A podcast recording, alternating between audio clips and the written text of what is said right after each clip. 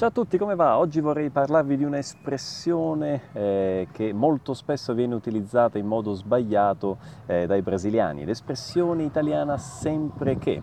Eh, è evidente, somiglia moltissimo, praticamente è identica per quanto riguarda il suono perlomeno all'espressione portoghese sempre che, ma ci sono delle differenze di significato. Eh, in portoghese immaginiamo oh, questo esempio, questa frase, eh, sempre che studo lista di verbos in italiano eh, durmo. Eh, in italiano come verrebbe tradotta erroneamente questa frase? Eh, sempre che eh, studio liste di verbi in italiano mi addormento.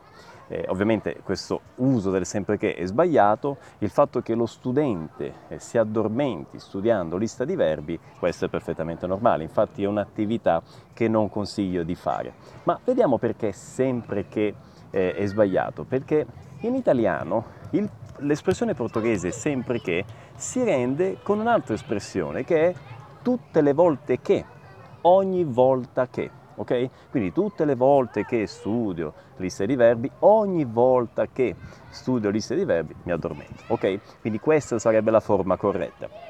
Ma qualcuno mi potrebbe chiedere, ma Pierluigi, è sempre che in italiano esiste? Esiste, esiste questa espressione, si usa, ma ha un significato totalmente differente. Partiamo da un esempio. Eh, adesso io tra poco eh, comincerò a correre sempre che non piova. Cosa significa? Significa che tra poco comincerò a correre a condizione che, a patto che non piova, ok? Quindi questo è il significato di sempre che. Come vedete il significato è totalmente differente da quella, dalla stessa espressione appunto in portoghese, ok? Quindi come sarebbe in portoghese? Sempre che non piova. Desde che ok? Quindi sempre che italiano corrisponde all'espressione portoghese desde che. Ok? Bene, insomma, spero che sia chiaro. Eh, come sempre vi invito a mettere mi piace se vi è piaciuto, a commentare e ricordatevi di iscrivervi al canale YouTube. Ok?